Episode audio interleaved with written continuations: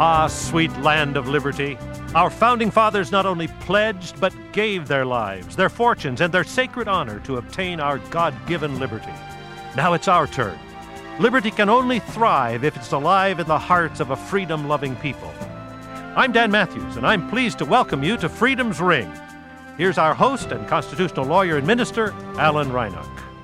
Well, Dan, the subject of marriage has become such a political football that I think it's time we take a step back from the partisan political arena and take another look at what the Bible says about marriage. Why is it so important? Um, and so I want to go back to the beginning, to Genesis, and where it talks about man being made in the image of God. Now, I don't mean to disappoint you listeners.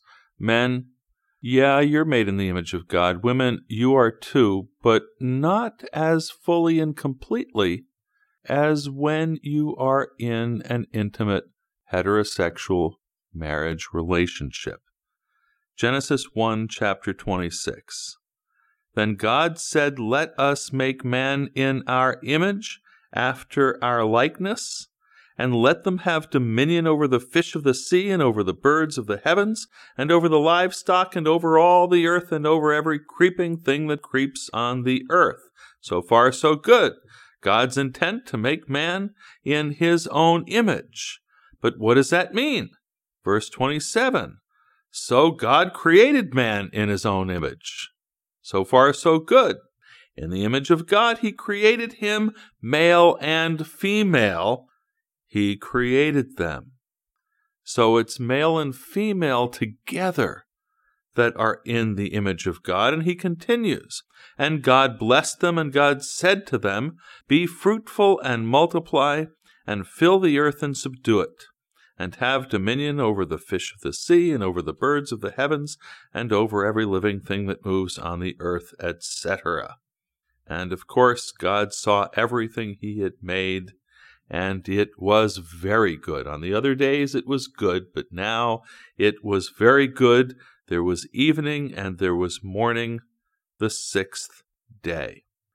So we see at the very beginning that God created man in his image to live in relationship and that it's especially in this relationship between man and woman that we see the image of God reflected. And that's really what this whole subject of marriage is all about. If you think about it, uh, the traditional Christian view of God, God the Father, God the Son, God the Holy Spirit, God is love, and God has eternally been in intimate relationship. Now, it may be difficult for us to wrap our brains around the concept of the Trinity or, or exactly how that functions or what that's like. After all, God is God and, and we're created. We're, you know, dust. We're peons. So it's understandable that uh, it's hard for us to wrap our brains around that. But we can perceive that God has always been a relational being. And the whole point of the gospel is God's desire and the lengths that God has gone to restore our relationship, the relationship of fallen human beings, to our uh, infinite, wonderful Creator. So, love must exist in relationship. God is love. He's always existed in relationship. And it's in the marriage relationship, man and a woman, that humanity most perfectly reflects the image of God because God is love. Now, the significance of this is not lost when we turn to the last book of the Bible, when we turn to the book of Revelation. In Revelation, in chapter 14, right after the Mark of the Beast chapter, we see a passage that, in context, is really the final proclamation of the gospel around planet Earth prior to the return, the second coming of Christ. And the final proclamation of the gospel is expressed in very interesting terms.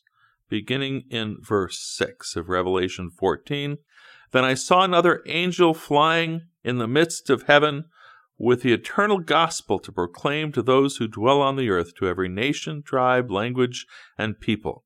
And he said with a loud voice, Fear God and give him glory, for the hour of his judgment is come. And worship him who made heaven and earth, the sea, and the springs of water. So, why is it in the last days, in the time just prior to the coming of Christ, when it's urgent that, that all take their stand and learn to worship the true God, when idolatry is rampant and all the world has become Babylon, the call to worship is to worship the Creator, to worship Him who made heaven and earth, the sea, and the springs of water. A return to the worship of the Creator. Marriage reflects the reality of the Creator. It's one of two institutions that God ordained in Eden before sin. Any guesses what the second institution is? It was the Sabbath, wasn't it? Because Adam and Eve came together in marriage and enjoyed the first Sabbath in Eden before they ate the apple. The Sabbath is not a Jewish institution, although the Jews have preserved it for so long. The rabbis actually have a saying that the Jews have not so much kept the Sabbath as the Sabbath has kept the Jews. And I think that reflects something basic about what Sabbath was always intended to be. It's a time for the community to come together to worship the Creator. And community worship is uh, very important. Worship as part of a community, as part of in, in relation to other people and encouraging one another and learning from one another and learning how to love one another and dealing as a society, as a, as a community rather than just individually here in the United States, and uh, you know we're rugged individualists and we do our own thing. But that's not the Eastern mindset, and the mindset of of Scripture is very much community oriented. So you have these two institutions, marriage and the Sabbath, that both were established in Eden before sin, and I suggest to you both are going to be under severe attack prior to the coming of Christ because both point us to who God is, that God is creator. And that's the essential attribute of God. In Romans chapter 1, Paul says that from the creation of the world, the invisible attributes of God are clearly seen so that all are without excuse. Creation itself reveals the essential attributes of God. David proclaimed in the Psalms, The heavens declare the glory of God, the firmament showeth his handiwork, day by day uttereth speech. There is no place in the world that his voice is not heard. David in the Psalms, Paul in his writings in the New Testament, they all agree the essential attributes of God as the omnipotent creator are clearly seen through creation. And yet, Paul writes in Romans about the descent into idolatry. And Revelation 13, the chapter preceding our final call to worship that we just read in chapter 14, Revelation 13, the Mark of the Beast chapter, describes the descent into idolatry. It is a worship that is commanded and enforced by law. All are excluded from buying or selling unless they receive the mark of the beast, unless they worship the beast and its image. So there's a form of worship that is compulsory worship. It's enforced by law. There's a reuniting of church and state.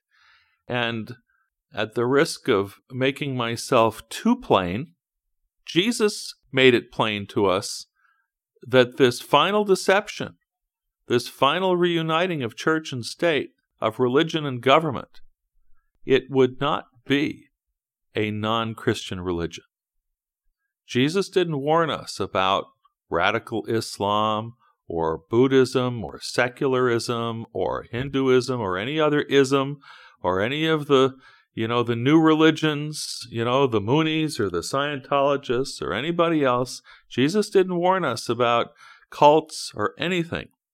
He said, Many will come in my name and deceive many, so as to deceive, if possible, even the very elect.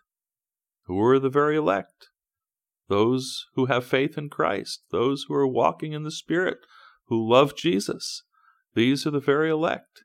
And we're we're capable of being deceived, not by a union of religion and government such as, say, Sharia law, but by a union of religion and government that is in the name and in the form of Christianity, in the name of Jesus. Now, when I was a kid coming up in the late 60s and the 70s, and I guess I'm giving my age away here, there were two Jesuses that I remember. One was black, he wore an afro. We had the black Jesus, and we had the white Jesus. The white Jesus, he had long flowing hair, he wore long flowing white robes, and he wore sandals. He was a hippie. He was one of us. And uh, I've thought about this often through the years. We all have a tendency to recreate Jesus in our own image. But Jesus wants to recreate us in His image. We were created in the image of God, and He wants to restore us to the image of God. And what's at stake in this whole issue of marriage is far more than what you read about in the newspaper. And it's not about taking rights away from somebody else or whether somebody else should have rights. It's really about can we as Christians witness to the world what it means to be created in the image of God.